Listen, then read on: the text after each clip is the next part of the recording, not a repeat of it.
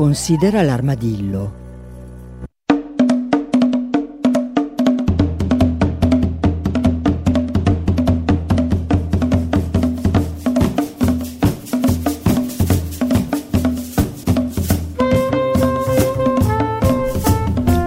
Buongiorno, buongiorno a tutti e benvenuti da Cecilia Di Lieto.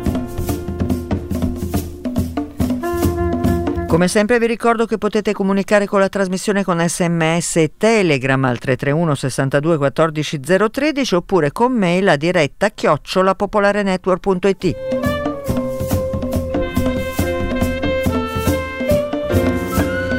che c'è una pagina Facebook e Instagram, considera l'armadillo, che io vi invito sempre a visitare perché cerco sempre di tenerla aggiornata.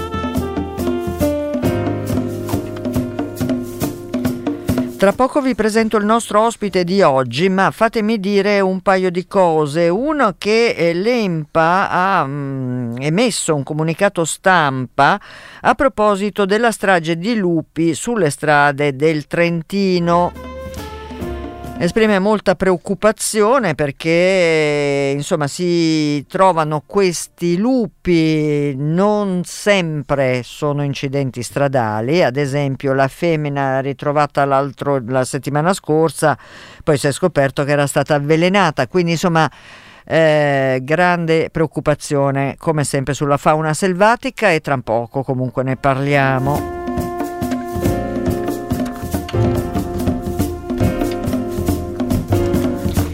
Poi c'è questa vicenda, una vicenda piccina, picciò, ma carica di significati, ed è quella della cinghialina Tina, è una eh, cucciola di cinghiale quando è stata adottata da questo eh, ragazzo a Castelletto Ticino. Beh, insomma, eh, c'è una situazione un po' eh, assurda che ricorda per certi versi in piccolo quello che è accaduto con la spazzoria degli ultimi a Roma quest'estate. Eh, praticamente eh, la ehm, ASL della provi- la Polizia Prov- Provinciale di Novara eh, dopo aver controllato, fatto gli esami anche a questa cinghiale che sembrerebbe non avere nessun tipo di problema di salute, che vive eh, accudita come un animale domestico, bene, invece è stata emessa la condanna a morte per questo animale. Non si capisce veramente quale sia la ragione, c'è una raccolta di firme eh, che potete ehm, raggiungere eh, col solito change, ma anche se andate su mh, la, la, la, il social di Rifugio Miletta o sulle pagine di Rifugio Miletta avete lì tutte le eh, occasioni di capire bene la storia e anche l'assurdità eh, di una storia del genere. Ma io ve l'ho detto già ieri di fissare sulla vostra agenda che il 2 marzo mattina dalle 9 alle 12 eh, c'era una cosa importante e si tratta di un presidio presso eh, Pirellone, Regione Lombardia, qua a Milano e ha un titolo significativo, Giù le mani dalla fauna selvatica. Con noi, e io lo ringrazio tantissimo, è eh, Filippo Filippo eh, Bamberghi, eh, coordinatore delle guardie venatorie del WWF Milano e eh, in realtà in qualche modo portavoce di tutte queste, e sono tante, sigle che hanno promosso eh, il presidio. Eh, Filippo, eh, come mai un presidio di questo tipo? Che è successo? È successo qualcosa di specifico o è una preoccupazione generica? Beh, innanzitutto buongiorno a tutti. E è un presidio che il titolo spiega tutto. Giù le mani dalla fauna selvatica. Le mani sono sempre le stesse, sono quelle dei cacciatori, sono quelle di coloro che vogliono privarci di un bene eh, condiviso che è la fauna selvatica, patrimonio indisponibile dello Stato, patrimonio della comunità internazionale.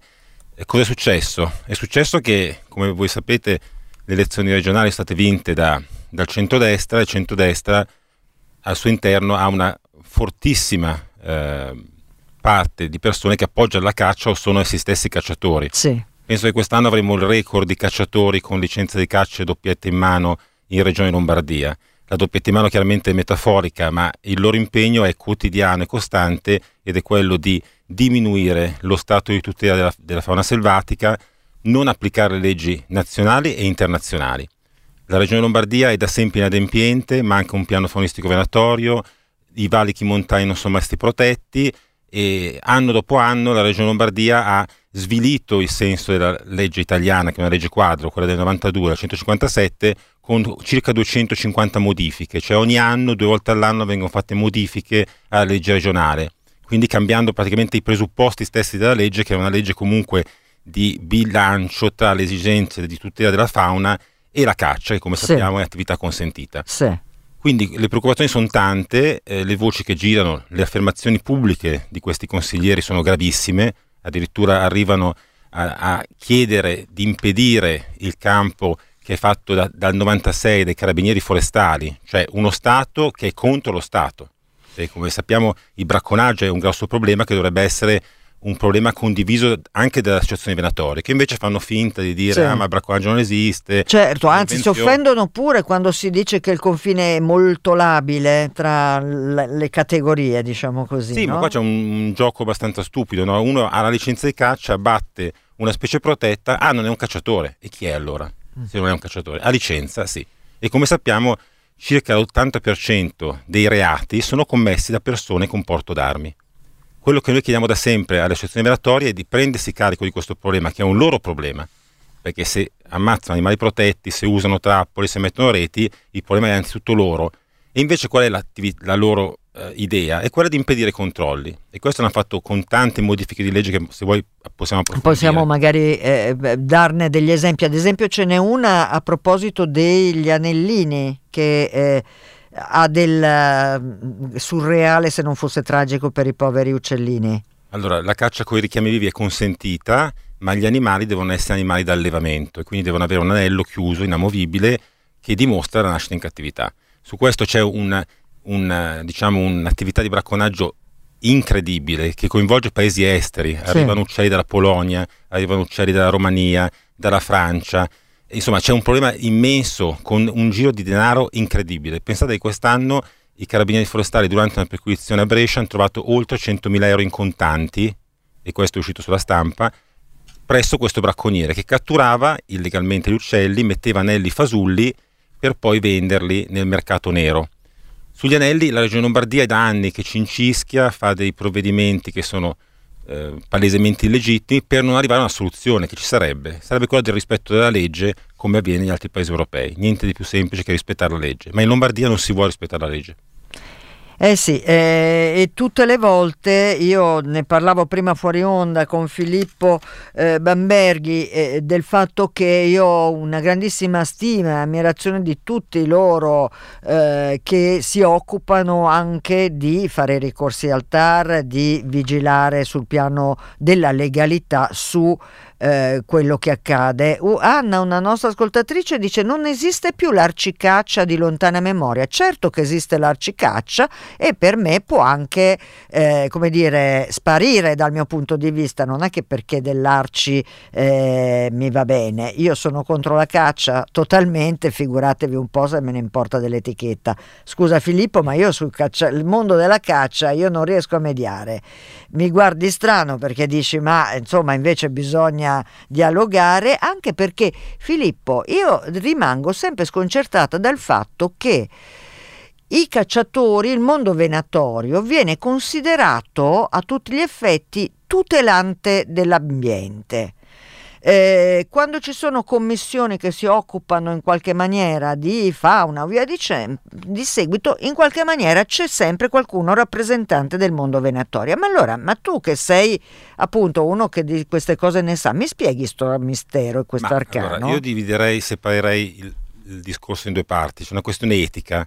La caccia è concepibile è ancora concepibile. Eh, per, problema... La mia risposta è chiara, no? che non, non nel 2023 non esiste come ma guarda, logica, eh, ma questo ovviamente... Lo scrittore Tolstoi aveva scritto un bellissimo libello, piccolo libro che era contro il mangiare carne, contro la caccia, una cosa del genere, 1880. Sì. Quindi la, la, il contrasto alla caccia esiste da sempre, cioè, i cacciatori dicono voi siete rappresentati nel mondo metropolitano, noi siamo il mondo rurale, no? c'è questa contrapposizione. Sì. Non è vero perché trovi anticaccia in montagna, trovi anticaccia al mare, trovi anticaccia in città, ma il, il, il, come dire, la caccia è un'attività molto difficile da, da, da, concepire per chi non se la sente di ammazzare un animale. Io faccio guard- la guardia venatoria da, da, decenni e dialogo cacciatori, ho amici certo, cacciatori, certo. nel senso che mi trovo sul terreno da sempre e discutiamo in modo molto franco. Io sono contro la caccia, sono vegetariano, ma quando faccio la guardia venatoria sono tenuto a far rispettare Beh, le leggi e certo, non a giudicare. Certo. Con i cacciatori bisogna dialogare, perché i cacciatori sono una parte della società in estinzione, perché i, i cacciatori in Lombardia sono lo 0,5% dei cittadini lombardi, 0,5% e comandano le istituzioni di fatto. Sì. Però bisogna dialogare, bisogna confrontarsi, bisogna arrivare all'applicazione della legge. Come WWF siamo molto pragmatici, dobbiamo dialogare, dobbiamo applicare la legge. Le associazioni venatorie non vogliono che questo succeda, perché c'è una saldatura negli ultimi anni delle associazioni venatorie più importanti con i cacciatori più estremisti, sono quelli che, che appunto che non difendono il bracconaggio, a parole sono tutti contro il certo, bracconaggio, ma certo. mettono in atto tutte quelle tipo di, di modifiche della legge, tutti quei tipi di attività che sono di contrasto all'attività di repressione del bracconaggio. Questa è la realtà.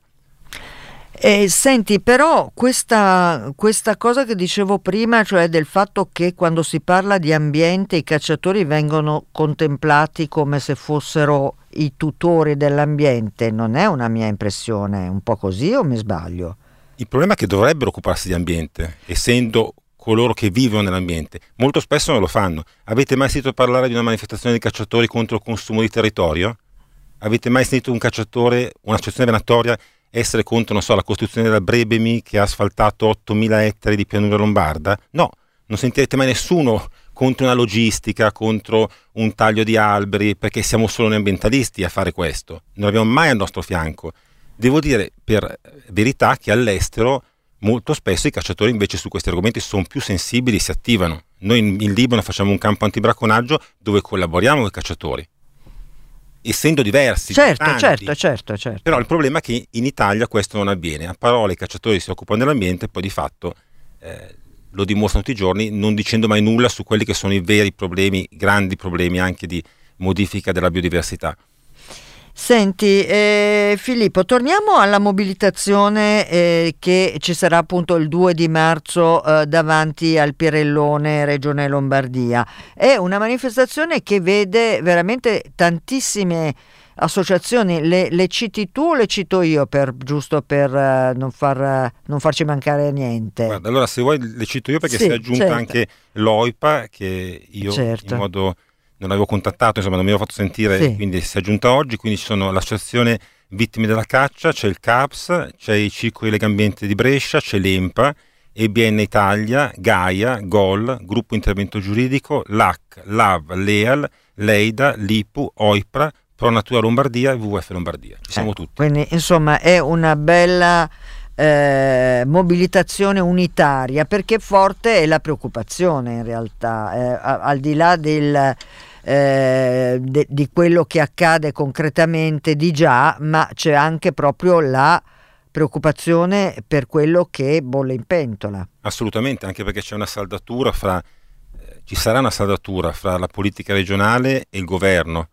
Abbiamo un ministro dell'agricoltura, Lolo Brigida, che è cacciatore, e questo di fatto per noi non è un problema, ma è un, un cacciatore che sta dialogando con la parte più estremista del mondo venatorio il VF Italia per esempio ha chiesto un incontro al ministro Lollobrigida, non ha ricevuto nessuna risposta. Sì, sì. Quindi questo, questo, ministro incontra tutte le associazioni venatorie, incontra i rappresentanti delle associazioni venatorie più estremiste, quelle che vogliono la caccia in deroga, quelle che non vogliono i controlli, quelle che sono contro i carabinieri forestali, quelle che sono contro le guardie venatorie, ma non incontra il VF. Può un ministro non incontrare la più importante associazione ambientalista italiana? Eh, può, evidentemente può e si sente assolutamente legittimata a farlo. Ehm, la caccia sarebbe accettabile se fosse legale la caccia ai cacciatori. Ah, scusate, io poi leggo in diretta i messaggi e eh, a volte finiscono in modo... Comunque Roberto la mette così. Ehm, c'è invece eh, Filippo... eh, Marco che manda delle domande a Filippo, eh, soprattutto insomma cosa direbbe a, a Fontana. Eh, beh, insomma, il presidio qualcosa dice a Fontana. Cosa, cosa gli vogliamo dire? Giù le mani dalla fauna selvatica, ma eh, concretamente che cosa possiamo dire al Presidente della Regione Lombardia? Presidente Fontana vorremmo dire che lo 0,5% dei cittadini lombardi non può decidere le sorti del, della fauna selvatica e dell'ambiente, che quindi dovrebbe ascoltare anche il, la maggior parte dei lombardi che sono assolutamente contro la caccia dai sondaggi fatti tutti gli anni, quindi voglio dire, Fontana dovrebbe rappresentare anche, anche se eletto da un centrodestra che certo. appoggia l'attività venatoria, ma dovrebbe ascoltare e soprattutto perlomeno non accettare proposte più estremiste. Noi questo che diciamo da anni in Lombardia. In Lombardia non stiamo parlando di essere contro la caccia solamente, ma stiamo parlando di essere contro una caccia distruttiva, contro atti illegittimi, la caccia in deroga, l'apertura dei roccoli. Non ma- manca un piano faunistico, le altre regioni hanno un piano faunistico, il piano faunistico è quello che è un piano di gestione del territorio, sì. non ce l'abbiamo. I valichi montani non sono protetti, lo prevede la direttiva Uccelli dal 1979. Oh, peraltro possiamo aggiungere anche il fatto che la, Lombardia con la sua illegalità è sanzionata eh, è stata sanzionata più di una volta nel corso di questi anni anche eh, proprio per la sua eh, irregolarità sul piano dei trattati internazionali e in particolare eh, sulla direttiva degli uccelli, insomma sulle varie leggi internazionali perché lo ricordiamo gli animali non hanno il passaporto e il confine, gli animali sono creature che si possono muovere eh, e, e quindi vanno tutelati a livello non solo nazionale nazionale ma a livello più globale. Ecco, possiamo dire che poi a pagare le sanzioni siamo noi cittadini, magari anche quelli più ferocemente contro la caccia? No, assolutamente. C'è, un di, c'è una procedura di infrazione sul tema proprio del bracconaggio che è stata chiusa per il momento perché l'Italia ha reagito predisponendo un piano nazionale antibracconaggio, piano di protezione degli uccelli in conferenza Stato-Regioni. Questo piano di fatto prevedeva una serie di, di, azioni, fra cui la lotta al bracconaggio, quindi l'attività dei carabinieri forestali, la nostra attività. È stata chiusa la procedura di infrazione, ma la Commissione europea ha detto chiaramente che se saranno fatti atti legittimi, la riaprirà e questo costerà una multa milionaria al giorno all'Italia. Ma questi consiglieri se ne fregano di tutto, dicono pubblicamente nei giorni scorsi sui social, faremo atti incostituzionali, lo dicono chiaramente. Sì.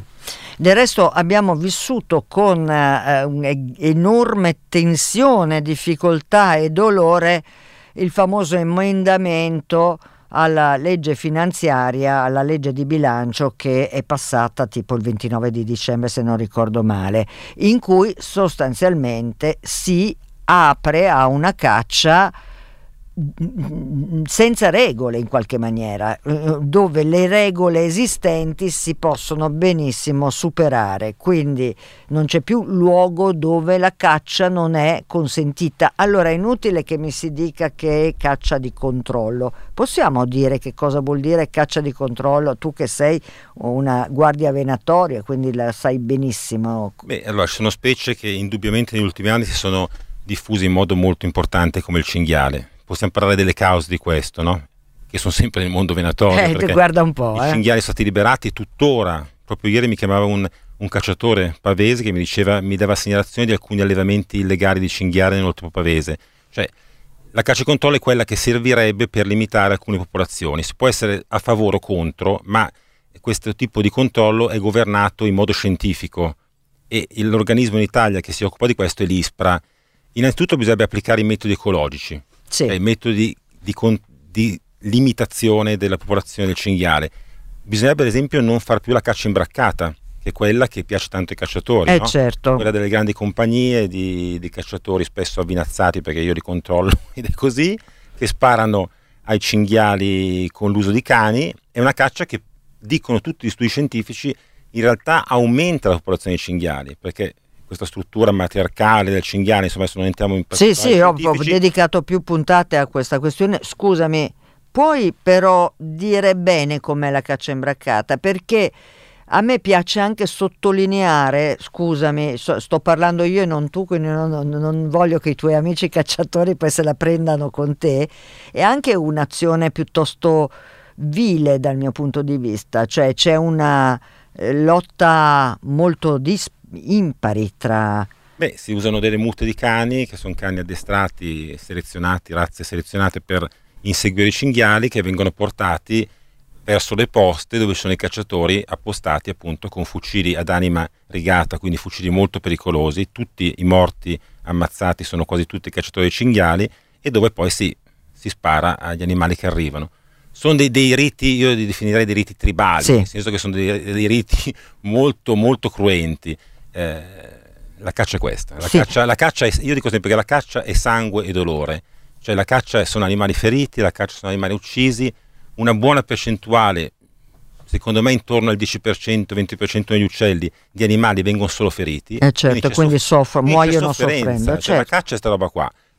A me non piace, però ripeto, eh, io faccio la guardia venatoria, non, non giudico il cacciatore e ho dei rapporti personali costruiti negli anni con cacciatori, però dico sempre, voi fate un'attività che è legata al, al dolore e al sangue non c'è amore per gli animali. Ecco, sì, questo non proprio non possono dirlo, mi spiace. C'è Io... amore per un'attività che è, è ancestrale, va bene, possiamo sì. anche accettarla, ma, ripeto, va regolamentata e soprattutto non possono impedire controlli e questo è quello che vogliono. Eh, impedire certo. i controlli. Certo, non solo, ma viene da dire proprio parlando di Lombardia, io purtroppo non lo trovo, l'avevo tirato giù e ascoltatori prima o poi ve lo faccio ascoltare perché è veramente inquietante eh, in Lombardia eh, noi sappiamo che abbiamo avuto fin qui il ministro dell'agricoltura, eh, l'assessore all'agricoltura Rolfi eh, che ha sempre agevolato tan- qualunque insomma, pratica relativa appunto a una... Eh, avremo di peggio penso.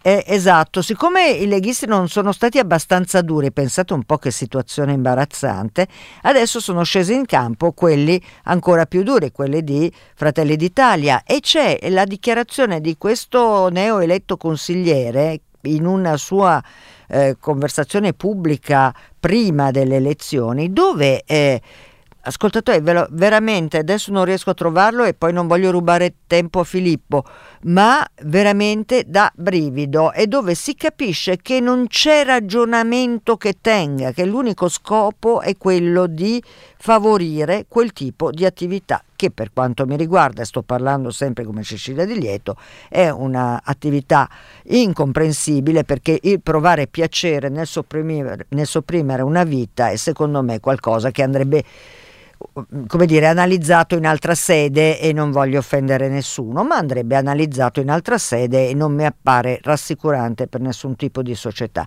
come non mi pare rassicurante eh, nessun tipo di guerra e nessun tipo di azione violenta, sia ben inteso. Però appunto quella contro gli animali eh, beh, è insomma abbastanza terrificante, come è terrificante la difesa della tradizione. Tu dicevi giustamente è una pratica ancestrale, ma il fatto che lo spiedo bresciano venga ri, eh, ri, ritirato fuori nella sua barbarità come salvaguardia della tradizione a me sembra veramente un tornare indietro. No, poi un, quello dello spirito bresciano è stato un provvedimento contrario nettamente alla direttiva europea che stabilisce chiaramente che non si possono vendere uccelli, ma questo è, perché è stato fatto? Per impedire i massacri, cioè permettere il consumo di tordi allodole nei ristoranti liberamente o quasi liberamente sì. vuol dire aumentare gli abbattimenti in modo esponenziale.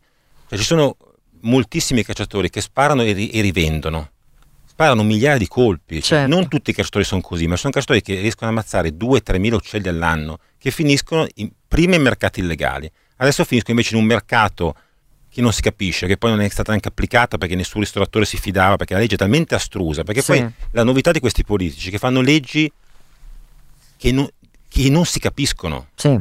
Cioè sono leggi scritte talmente male, ma volutamente male, affinché non si capisca l'ambito di applicazione. E certo, come quello dell'emendamento, il famoso emendamento. Allora, tutti de- hanno parlato di quella legge come un provvedimento per i cinghiali, al di là del povero cinghiale lasciamo perdere, ma in realtà non si cita mai la parola cinghiale in quell'emendamento, l'ho letto dall'inizio Guarda, alla fine. Una, direi che è un cambiamento culturale, cioè hanno capito ma questo fa un po' parte anche del discorso delle fake news, no? cioè, sì, un certo, discorso generale. Certo. Hanno capito che se tu scrivi un provvedimento non, di cui non capisci bene il senso, ma che puoi applicare nel senso che tu vuoi, un po' come la circolare del piombo adesso. Sì. No?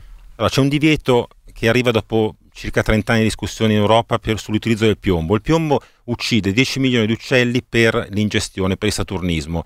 Entra anche nella catena alimentare, quindi di fatto avvelena anche l'uomo. Dopo decenni di discussioni a livello europeo, studi, si arriva al bando del piombo che entrava in vigore adesso a febbraio. Sì. Cosa fa il governo? Fa una circolare che di fatto disapplica un divieto che è internazionale. Cioè non è che l'Unione Europea ci dice voi potete farlo se volete, Certo. noi dobbiamo farlo, ma fa una, una- una- una circolare in cui i- Si defini- trasforma la zona umida in un- Esatto, con un esatto. nome La a capocchia. sono Diciamo. solo le zone Ramsar, che Sì. sono circa il 20% delle zone umide italiane, le altre no. Sono provvedimenti fatti apposta per disapplicare il diritto internazionale, perché ricordo il regolamento europeo ha valore di legge, Certo. deve essere applicato. Certo. Cosa ci comporterà questo? Una procedura di infrazione. Ma loro se ne fregano assolutamente di questo discorso e vogliono continuare a fare quello che hanno sempre fatto, cioè non applicare le leggi. Eh certo, senti Tiziana ci ha scritto su Telegram dicendo fa anche molta paura vedersi con tanti uomini, spesso talmente anziani che fanno fatica a stare in piedi, con fucili in braccio e cani e capita di ritrovarseli sui sentieri su cui noi normalmente andiamo a camminare. Peraltro da loro viene l'invito a prestare attenzione quando spesso sono ubriachi e, ripeto, anziani con occhiali spessi e difficoltà motorie. Terribile. E vabbè, Tiziana, noi ovviamente vogliamo bene a tutti gli anziani con difficoltà motorie e con gli occhiali spessi, ma se non hanno il fucile gli vogliamo molto più bene.